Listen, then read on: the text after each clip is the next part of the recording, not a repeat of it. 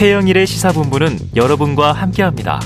짧은 문자 50원, 긴 문자 100원이 드는 9730. 라디오 어플 콩과 유튜브는 무료로 참여하실 수 있습니다.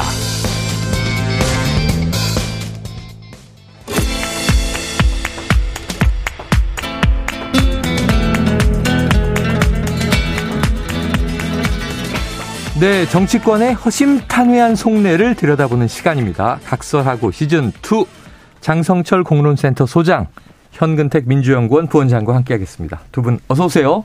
안녕하세요. 안녕하세요. 부원장님 이두주 만에 오셨는데 왜 이렇게 네. 목소리가 오늘 뭐 장 소장님이 우울하다 그래가지고 저도 아. 우울한 기분에. 안 우울해요. 아니 이, 게 제가 얘기할 때 각설하고 시즌 2가 정치권의 허심탄회한 속내를 들여다보는 시간인데 오늘은 정말 허심탄회한 속내를 들여다봐야 되게 생긴 것이 자 두 분께서 키워드를 꼽으신 것이 방송사에 공문 보낸 국민의힘 하나고요. 자 검찰 이재명 소환 통보. 자, 이 먼저 장성철 소장님이 꼽으신 키워드를 어, 저 키워드는 신현원 의원 부적절한 처신, 신현영 의원 부적절한 처신. 아, 그래요? 저 이거를 계속 키워드를 뽑았습니다. 이건 누가 뽑은 거죠? 제가 제가 뽑은 겁니다. 아, 이게 네, 현 제가 뽑은 거예요. 아, 그러셨구나. 네. 아, 오늘은 다 반대였네요. 현 변호사님이 뽑으신 것 같아요. 자, 그러면 장 소장님 요거 먼저 해볼게요. 얘기 꺼낸 김에. 자, 방송사 시사 프로그램의 패널 불균형이 심각하다. 이 정진석 국민의힘 비대위원장이 각 방송사 시사 토론 프로그램의 패널을 구성할 때 균형을 맞춰달라. 이런 공문을 보내려고 한다. 하는 입장을 밝힌 거예요. 특정인을 공문에 명시하진 않겠지만 여러 여러 언론에서 장성철 소장님을 꼽고 있어서 이 지목당하신 당사자로는 어떤 심경이십니까? 심경 고백. 음, 좀 착잡하고 씁쓸을 하죠. 네네. 제가 몸담고 있었고 계속 일했던 진영으로부터 네. 너는 보수 패널이 아니야라고 손가락질 당하는 것이 네. 결코 기분이 좋은 일은 아니다라고 네. 말씀을 드립니다. 음. 하지만 저는 국민의힘 당원도 아니고 네. 국민의힘 당직자도 아니고 네. 여권 패널이 아닙니다. 음. 저는 보수 우파를 사랑하는 사람이고 음. 그쪽이 잘 되기를 바라는 사람, 네. 앞으로 계속 집권하기를 바라는 사람이거든요. 네네. 그렇다면 보수 우파 진영, 국민의힘 진영 이쪽에서 잘못되어 가고 있다라고 음. 제가 스스로 판단하기에 네네. 생각되는 일들이 있으면 저는 그것을 비판을 해야 한다. 음. 그것이 옳은 길이다라고 생각을 하거든요. 음. 못했던 것을 잘했다고 옹호를 하는 것을 지지자를 제외한 음. 국민들이 인정해 줄까요? 네. 대통령께서 미국에서 EXX라고 했는데, 어, 잘하셨어요. 이걸 어떻게 그렇게 옹호를 해요? 네네네. 안 하신 것 같대요. 기억 안 나신대요. 어. 그러니까 안 한 거예요. 저 양심상 도저히 그렇게 못 하겠어요. 네. 그래서 앞으로 저는 그냥 제가 생각하는 대로 보수 우파 패널 호소인으로서 네. 그냥 제가 잘못됐다고 생각하는 일은 그냥 진영을 가리지 않고 비판을 하겠다라고 말씀드립니다. 네. 자, 혹시 뭐 근데 전화 이거 시사본부에서 잘리면 어떡하죠? 저? 그러니까 혹시 그거 여쭤보려고 전화 온 방송사 없었어요? 아니 없어요 아직은. 아, 아직은. 아, 아, 네. 공문을 이제 오늘 보낸다고 했으니까 아, 네. 공문이 뭐 도착한 공문 받고 이후에. 나서 언론사에서 저는 그래도 여당 패널이니까 좀 네. 행복하시다. 왜냐면 언론에서 다뤄주고. 아, 어, 저는요 선거 대선 딱 끝나자마자 네네. 며칠 만에 바로 전화 오더라고요. 어, 어 좀 부담스럽다. 아, 제가 몇 년 나가는데 네네네. 그렇게 몇 개 잘린 게 많아요. 아. 그 후에 또 복귀했더니 최근에는 또 뭐 김용 대변인 맡았다, 변호인 맡았다고 아. 또다또또 뭐. 부담스럽다고. 그래서 네네. 아니 거기 다른 나랑 같이 나오는 분은 또 거기 변호 맡은 분도 있어요. 그러더니 네. 아뭐 그건 잘 몰랐다라고 아. 얘기하시더라고요. 그래서 그래도 이제 장성철 소장님은 집권 여당 쪽에 있었잖아요. 네. 그리고 그러니까 또 이제 언론도 다뤄주고. 그러니까 언론에 다뤄주면 또 잘 못해요 그렇게. 아, 아, 그, 그다음에 또 아, 이런 그렇죠. 이런 면이 있습니다. 근데 그렇지. 사실은 저는 오히려 이 정진석 비대위원장이 공문을 보내실 거면 다 보내라라고 음. 얘기하고 싶어요. 왜냐하면 실제로 보수 종편 이런 데는 저희가 아무리 봐도 숫자를 맞춰놨다 그러는데 아무리 네네. 봐도 보수 보수 진보 균형이 안 맞아요. 네. 그러니까, 그러니까 당대까지 한 명씩 하고 중간에 이제 패널들 넣잖아요. 네네, 그분이 그렇죠. 보면 완전히 제가 보기에 그쪽 어 지금 여당보다 더 여당스러운 사람들이 있거든요. 뭐 3대 1 막 4대 1 돼요. 어. 그러니까 민주당이나 이제 진보 네. 패널은 그냥 구색 맞추기로 갖다 놓은 프로도 되게 많거든요. 네네. 그런데도 좀 공문 보내서 어. 좀 맞추라고 좀 해주셨으면 좋겠어요. 아, 균형 맞추라고 네. 좀 여러 프로에 다 보내시라. 자, 궁금해서 장 소장님의 프로필을 저희가 한번 탐구를 해봅니다. 본인이 직접 얘기 못 하시고요. 1996년 신한국당 공채 1기. 야, 어느 조직이나. 박근혜 대통령 후보 캠프 공보팀장. 김무성 국회의원 보좌관, 당대표를 지내셨죠. 새누리당 당대표실 부실장. 자, 이 정도면 보수 정당에서 제가 보기엔 요직을 두루 섭렵하셨는데 단지 이제 지금 현재는 당원이거나 당직자가 아니다. 네. 어, 현재 집권 여당과 대통령에게 좀 쓴소리를 하는 보수 패널이에요. 그건 저도 좀 인정을 해요. 근데 비판한다, 쓴소리 한다고 해서 야당 패널이거나 혹은 보수 참칭 패널로 분류해도 되는 것인가? 요거는 좀 현 변호사님의 한 말씀. 아니 제가 먼저 할게요. 아 먼저. 저 네. 진짜 억울해요. 억울하다. 현 변호사님도 아시겠고 우리 네. 최영일 앵커께서도 아시겠지만 저는 민주당과 이재명 당 대표에 대한 비판을 네. 어느 누구보다 강하게 해왔다. 강하고 공격적으로 해오셨죠. 네, 현 변호사님한테도 얼마나 많이 혼났는데요. 음. 그래도 저는 굴하지 않고 잘못된 일에 대해서는 민주당도 비판을 해왔는데 그런 것들이 영상으로 안 만들어지더라고요. 음. 그래서 쇼츠 영상 뭐 이런 것들을 보면 제가 윤석열 대통령 비판을 하거나 정진석 비대위원장 비판한 것만 쇼츠로 만들어져 가지고 음. 장성철은 보수 우파를 비판하는 사람 음. 이런 이미지가 굳어진 것 같은데 네. 좀 억울하다. 좀 네. 민주당과 이재명 당대표 비판 많이 한다. 그것도 좀 알아주셨으면 좋겠습니다. 네. 아유. 제가 SNS를 보니까 아주 놀라운 이건 이제 완전 가짜 뉴스인데 이런 게 있어요. CIA가 이 한국의 보수 정당을 파괴하기 위해서 네? 보낸 자가 장성철이다. 뭐 이런 얘기가 있어서 SNS에 네. 그러니까 이게 황당무계한 음모론인데. 아 근데 저는 진짜 어, 되게 송구, 송구스럽고 죄송해요. 네. 그러니까 패널로서 제가 이렇게 어떤 사건의 당사자가 돼서 네. 제가 나오는 프로그램에서 이렇게 귀중한 시간을 제 얘기를 한다는 것 자체가 네. 되게 죄송하다. 그랬잖아요. 그래도 보수 집권 여당 측이니까 네. 이렇게 다뤄주는 거라고. 이슈의 중심에 야당은요 그냥 네. 조용히 그냥 사라져요. 아니 지금 바로 네. 현 부 원장님 그 말씀인데 이제 이런 질문 드려볼게요. 민주당에서도 이재명 대표 입장과 반대되는 민주당 패널들이 좀 있어요.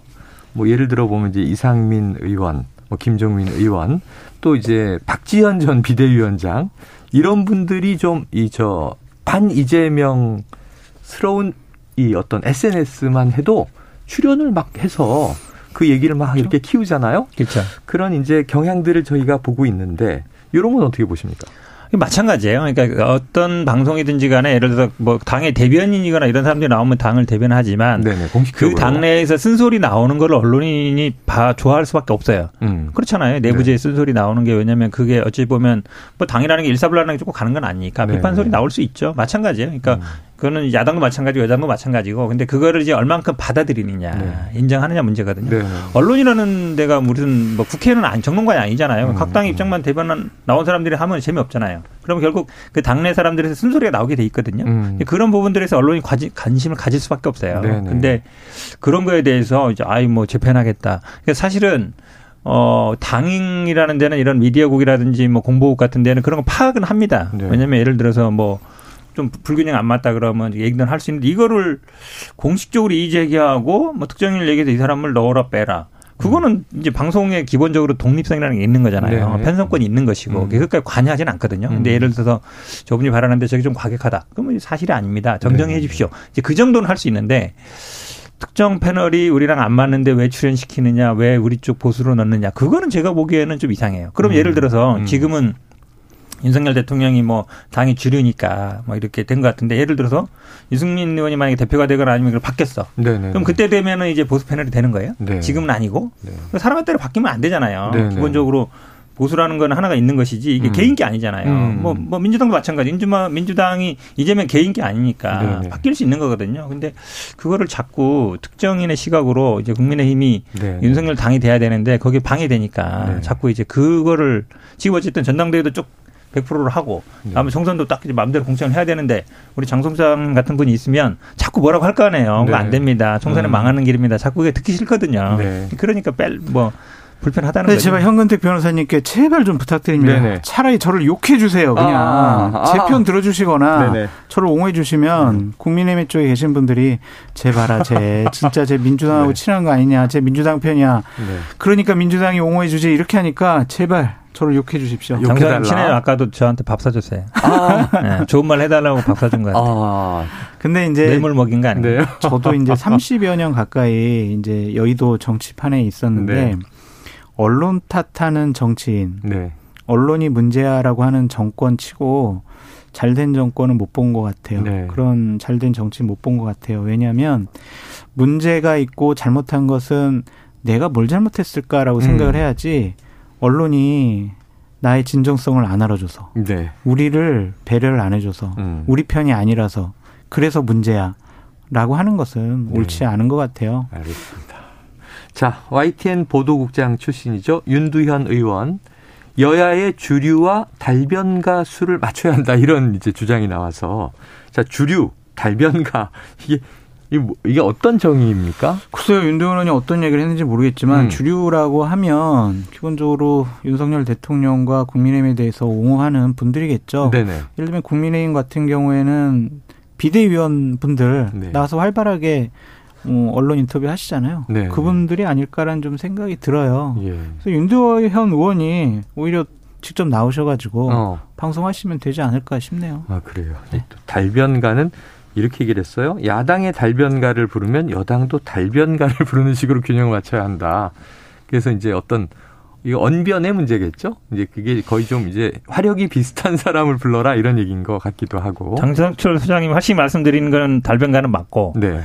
제가 달변가인지는 잘 모르겠고. 아. 장성철 소장님이 주류는 아닌 것 같아요. 아, 주류는 아니고. 저는 네. 주류인 것 같고. 아, 주류고. 네. 그러면은 저는 1.5. 네. 장 소장님이 1. 1. 둘 다 해당은 안 되는 거고. 아. 탓하지 않았으면 좋겠다는 이 기준에 맞게 지금 점수까지 맞추고 계시네요. 음. 자, 알겠습니다. 자, 얼마 전, 그러니까 사실은 그동안 언론과 이제 정부, 정권, 대통령실의 관계라면 주로 MBC 전용기의 탑승을 네. 이제 배제한 이런 문제였는데 얼마 전에 이제 YTN 리허설 영상 논란이 또 터졌습니다. 이번에는 한동훈 장관이 또 오마이뉴스와 한결에 경고를 날리기도 했습니다. 그 영상이 모두 내려가서 뭐 확인할 방법은 없죠. 저도 못 봤어요. 이 네. 해당 돌발 영상을. 두 언론사는 관련 보도를 삭제하고 사과를 했어요. 이 일련의 과정, 현 본장님 좀 어떻게 보십니까? 일단은 아마 이제 언론사 측에서는 이게 리허설 과정에도 또 한동훈 장관이 뭐 떨린다는 말을 했다라는 음. 건데 이제 그거는 이제 확인이 안 됐다는 것 같고 네네. 그러다 보니까 이제 삭제한 것 같은데 네. 근데 이게 예전 같으면 이렇게 뭐 예를 들어서 이의 제기하면 그냥 음. 저희들도 많이 하거든요. 네네네. 그럼 이제 언론 삭제하고 막 이러는데 언론사들이 하고. 웬만하면 삭제 잘 안 해주고 사과 잘 안 하거든요. 네네네. 근데 한동훈 장관이 뭐 10억 소송하고 명예훼손 고소하고 어. 근데 보통 이 정치인들이 소송하는 민사 소송하는 경우도 많지는 않아요. 음. 그러니까 이제 저 언론 중재위 정도는 가죠. 네네 중재위 가면 대부분이 보면 뭐 공인인데 뭐 그 정도 음. 언론사에서 삭제하거나 사과했으면 됐지 않냐 이렇게 음. 되는데 이제 민사 소송 한단 말이에요. 손배소. 어, 그렇죠. 그러면 이제 돈을 물어줘야 되니까 예. 기자를 상대로 해요. 예, 예, 예. 언론사도 하지만 기자를 상대로 어. 하면 기자 입장에서는 아이고 이거 월급 얼마 안 되는데 몇 천만 원 물어줘야 되나? 네. 그 고민 안 할 수 없고. 어. 그다음에 이제 형사 고발까지 하고 있잖아요. 네. 근데 고발을 하면 보통은 이렇게 뭐 약간 착오가 있다 이러면 이제 삭제하고 이러면 처벌까지 안 가는데 음. 한동훈 장관이 누굽니까? 또 현재 음. 법무부 장관이잖아요. 네. 그러면 검찰이 뭐나 경찰이 가만히 있겠냐 이런 생각을 하니까 그러니까 당연히 반응을 하는 거죠. 네. 물론 이제 언론도 당연히 팩트 체크는 해야 되는 건 맞는데 지금 장관이고 법무부 장관이고 이런 분들이 어 그냥 제가 보기엔 그냥 뭐 항의 전화해서 그냥 삭제해 달라 음. 이 정도면 돼요. 아니면 뭐 저 삭제 안 하면 우리는 그냥 저 완전히 가겠다 이렇게 네네. 되는데 소송하고 고발하고 이러다 보니까 이제 이런 음. 결과들이 나오는 것 같습니다. 근데 이건 언론이 문제라고 보여져요. 네. 왜냐하면 하지도 않은 발언을 음. 한 것처럼 네. 좀 조작 왜곡 어떠한 그 의도를 갖고 짜집기 편집을 했다라는 것 자체는 음. 좀 다른 의도를 가지는 네. 것이 아니냐라고 우리가 네. 생각해 볼 수밖에 없어요. 문제되는 발언은 한동훈 장관이 리허설 때 어제 국회 갔는데 한 번도 안 떨렸는데요. 네. 국민 앞에 서니까 이렇게 많이 참 많이 떨리네요. 네. 이 발언을 리허설 때도 하고 본 방송 때도 했다 이건데 그건 사실과 아니니까 음. 제대로 좀 확인을 했으면 좋았을 텐데 양 이제 언론사에서 이걸 확인 없이 보도한 것은 음. 좀 문제가 아니냐라는 좀 생각이 들고 네. 일단 사과도 하고 예. 기사를 내렸기 때문에 이것을 또 법적으로 막 계속 문제 삼는 것도 예. 좀 과한 것이 아니냐라는 생각도 제가 들어요. 보기에는 이게 이제 어떤 갈등, 뭐 언론과 이제 대통령실 간의 갈등, 뭐 특정 또 장관과의 갈등 현상이 현상인 것 같고요. 그러니까 문제는 왜 이런 얘기를 했을까? 왜 이런 공문을 보낼 필요까지 정치권이 느낄까? 이렇게 보면 언론가에서는 이렇게 해석을 합니다. 정진석 비대위원장이 이 100% 당원 투표 개정에 대해서 장성철 소장이 예를 들면 그 국민의힘인데 당 이름이 당원 100%로 간다면 이름을 당원의 힘으로 바꾸는 게 낫지 않느냐 이런 음. 비판에 대해서 상당히 좀 불편감을 느낀 거 아닌가. 뭐 어떻게 보세요? 음, 그러니까 제가 얘기 듣기로는요, 음. 이 당의 미디어국에서 패널들의 출연 횟수 이런 음. 것들을 이번에 조사한 게 아니에요. 네네네. 3개월 전에 네. 권성동 원내대표가 비대위원장 시절에 네. 이미 작성해 놓은 문서예요. 예, 예. 그런데 이제 정진석 비대위원장이 되고 나서 음. 지금 이 문제를 삼는 것은 음. 제가 최근에 정진석 비대위원장이 비대위원장으로서 과연 적절한 역할을 하고 있느냐. 음. 당원 당규 개정과 관련해서 상당히 좀 문제가 많다. 그리고 제가 지난 화요일에 한 네. 방송에 가서 정진석 비대위원장에 대해서 음. 뭐 이게 당권 후보라든지 아니면 대통령과 그렇게 가까운 분은 아닌 것 같다. 음. 그러한 이제 내용으로 방송을 한 적이 있어요. 네네. 그거를 보고 상당히 불쾌하고 화나했다라는 얘기를 아, 제가 다른 분으로부터 얘기를 들었어요. 네. 그런 다음에 이제 이렇게 공문으로 보낸다라고 언론 보도가 났는데 물론 뭐 제 하는 발언들이 마음에 안 들고 쟤는 왜 저래 뭐 그런 생각할 수가 있겠죠. 음. 그런 것들은 저한테 개인적으로 전화를 하시거나 네. 아니면은 사실관계는 이렇지 않다라고 하시면 될 텐데 이렇게 제가 출연하는 방송국에 이런 공문을 보낸다라는 것 자체가 제가 참 방송국에 죄송스러운 마음이다라고 네. 말씀드릴 수밖에 없습니다. 아니 근데 그때 어떻게 전화해가지고 아이고 저는 대통령과 아주 가까운 사람입니다. 근데 왜 안 가깝다고 하세요? 어, 저는 뭐 당권 주자 나갈 건데 왜 음. 아니라고 하세요? 라고 음. 어떻게 말을 하겠어요? 어. 옛날 이런 적이 있어요. 제가 2014년, 15년도 이제 당대표 보좌관을 할때 네. 김무성 당대표에 대해서 상당히 비판적인 보수 패널들이 많았어요. 왜냐하면 당시에 네. 그때 친박이 네, 네 친박이 네. 패널 분들 막 관리하니까 그때 개헌 얘기 꺼냈다가 아주 그렇고요. 초토화되지 않았습니까? 네. 공천 문제 관련해서도 그렇고 그때 저는 오히려 그 패널 분들하고 대표를 만나게 했어요. 음. 그래서 대표가 어떠한 진정성을 갖고 지금 여러 가지 일들을 처리하는지 음. 진솔하게 좀 이해도 시켜라. 음. 자꾸 만나라. 그리고 소통을 해라. 저희가 계속 주장했던 내용들 사전에 다 정리해서 다 보내주고 음. 참고하시라고 평론할 때 네. 그게 맞, 맞는 것이지 가만히 꽁하게 있다가 듣고 나서 기분 나빠. 제 출연시키지 마. 이런 식으로 접근하는 것이 과연 맞는 어. 것이냐라는 네. 생각이 좀 듭니다. 그래요. 알겠습니다. 자, 이번엔 정치권 현안도 좀두 분께 여쭤볼게요. 자, 아직도 데이트 중이다. 뭐 로맨스. 김장연대 얘기죠. 누구와도 연대하지 않겠다. 이렇게 얘기하고 나서는 또 나경원 전 의원. 그리고 이제 정작 윤심은 다른 쪽에 있어. 장관 차출설. 뭐 권영세 또는 이제 원희룡. 이런 여의도의 설들이 참 많이 난무하는데 자, 두 분 이런 건 어떻게 보십니까? 그러니까 작가님하고 피디님이 네. 자꾸 이러한 그 질문을 하니까 네. 제가 비판을 하고 또 저 정진석 비대위원장한테 네. 욕 먹고 혼나고 막 그러잖아요. 아유, 작가, 작가 님 비판하지 마세요. 제 탓을 하세요. 제가 그러니까 잘못했습니다. 참 대통령의 뜻이 그리고 판단이 어디에 가 있는지 아직 명확치 않은 것 같아요. 음. 그래서 많은 당권 주자들이 나일 거야, 네. 나야.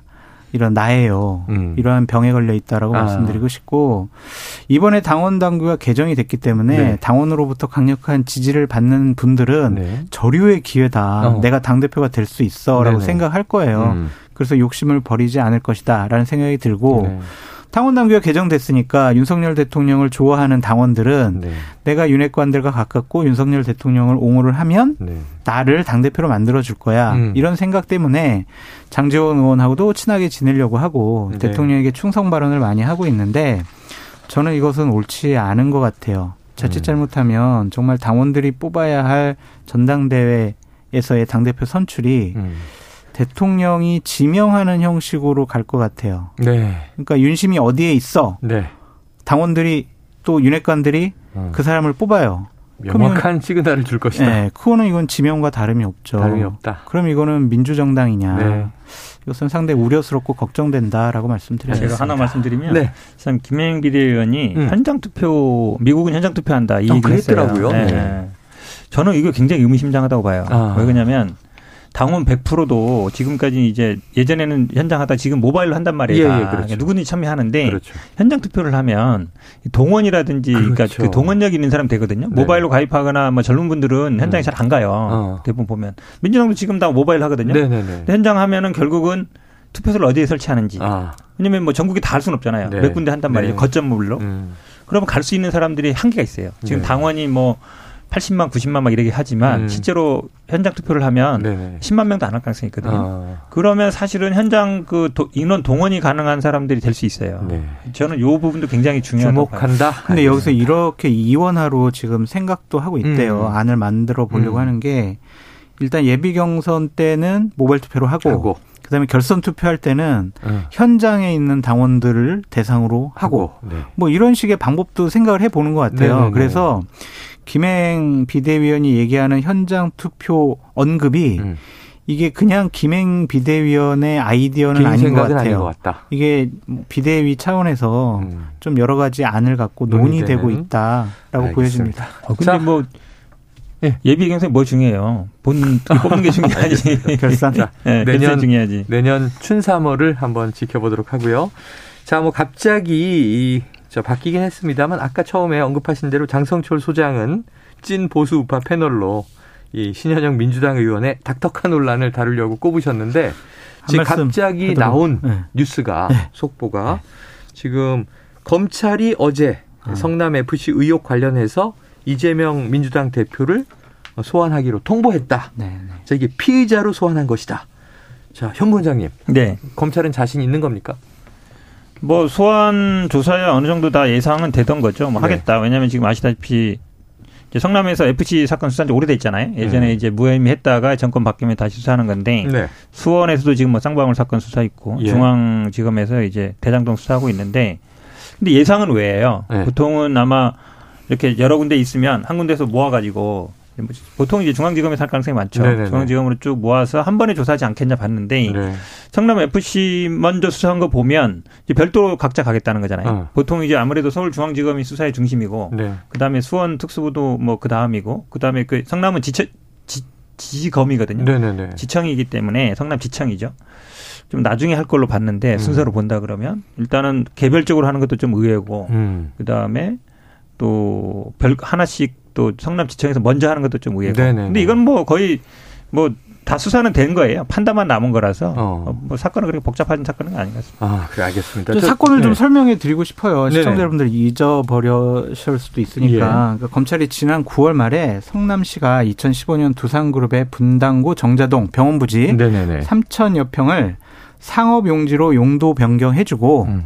두산건설에 2016년과 18년에 성남 FC라는 음. 축구단에 50억의 후원금을 나눠내도록 예. 했다. 네. 이모 전 두산건설 대표와 김모 전 성남시 전략 추진 팀장을 음. 제3자 뇌물죄로 예. 기소를 하면서 음. 공소장에 김 전 팀장이 당시 이재명 성남시장 정진상 정책비서관과 공모했다라는 음. 내용을 적었어요. 네네. 그래서 이러한 사건에 대해서 계속 조사와 수사를 해왔고 음. 결국에는 28일 날 네네. 이재명 당대표를 소환 조사하겠다라는 네. 검찰의 입장이 나온 거죠. 알겠습니다. 입장 말씀하시니까 저도 네. 뭐 변호를 안 할 수 없는데 어.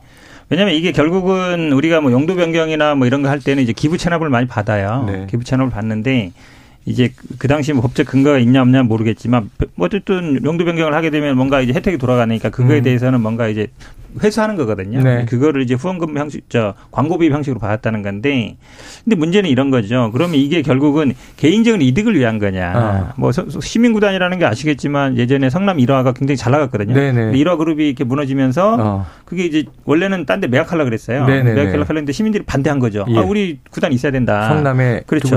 그러면 시민구단이라 는 거는 후원을 못 받으면 광고를 못 받으면 네. 시민 세금이 나가야 돼요. 예, 예, 예. 그렇잖아요. 그렇죠. 어쨌든 이게 돈이 100억 이상 나가거든요. 네. 그런데 그거에 대해서 이제 광고를 받은 건데 음. 그거를 마치 이제 개인적인 어떤 정치적인 이득을 음. 받은 것처럼 음. 이렇게 몰아가는데 사실은 이거 재수할 때는 핵심이 뭐였냐면 네. 이렇게 받은 광고비를 측근들한테 음. 빼돌린 거 아니냐. 아, 이벤트로 받은 거 아니냐. 그래서 뒤로 빼돌린 거 아니냐라고 했 그렇죠. 첩보한 거 음. 아니냐 했는데 탈탈 털었는데 나온 게 없어요. 그게. 네. 그러다 보니까 이제 어찌 보면 본래 그걸로 그냥 가는 거예요. 검찰은 문제 삼는 것이 음. 좋아 좋아 성남 FC 후원금 받을 수 있어. 음. 당연히 지자체장이 시민의 세금을 아끼는 음. 중요한 업적이 될 수가 있지. 네.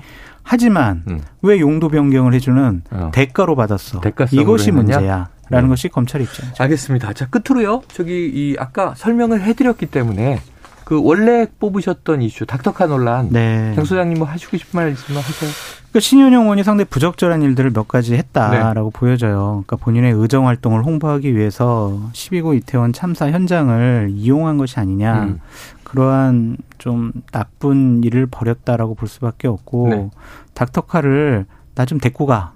라고 먼저 연락을 하고 어. 그 닥터카에 본인의 남편을 태우고 현장에서 사진 찍도록 한것 음. 부적절한 일이 한두 개가 아니다라고 말씀을 드리고 그것을 홍보하고 거기에 현장에 갔다 왔다라는 것을 갖고 대정부 질문이나 상임위장에서 말이야 4분 골든타임 이게 중요한데 당신들 왜 이렇게 늦게 갔어? 음. 본인 때문에 25분 닥터카가 늦게 갔는데 음.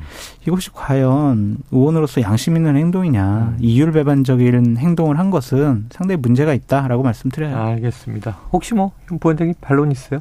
뭐 사실은 뭐 의사 출신이고 하니까 명기병원에 네. 다니셨고 그러니까 이제 갈 수는 있는데 이제 그걸 이제 홍보로 네네네. 네, 네. 했다는 거는 좀 이제 지적 발로인 같아요. 저는 뭐 네. 현장에 간 건 잘했다고 봅니다. 이제 어쨌든 뭐 근데 이제 아마 당시에 교통수단을 고민했을 것 같아요. 네. 택시로 가기는 음. 만만치 음. 않았을 거고 이럴 것 같은데.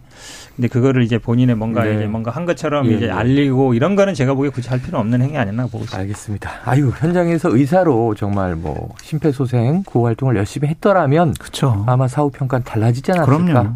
15분 만에 또 자리를 떠났다는 것도 맞습니다. 전해졌습니다. 알겠습니다. 자, 오늘 나눠본 이야기들 아마 청취자분들이 판단하실 거고요. 지금까지 각설하고 시즌2 장성철 공론센터 소장, 현근택 민주연구원 부원장 함께했습니다. 두 분 말씀 고맙습니다. 감사합니다. 고맙습니다.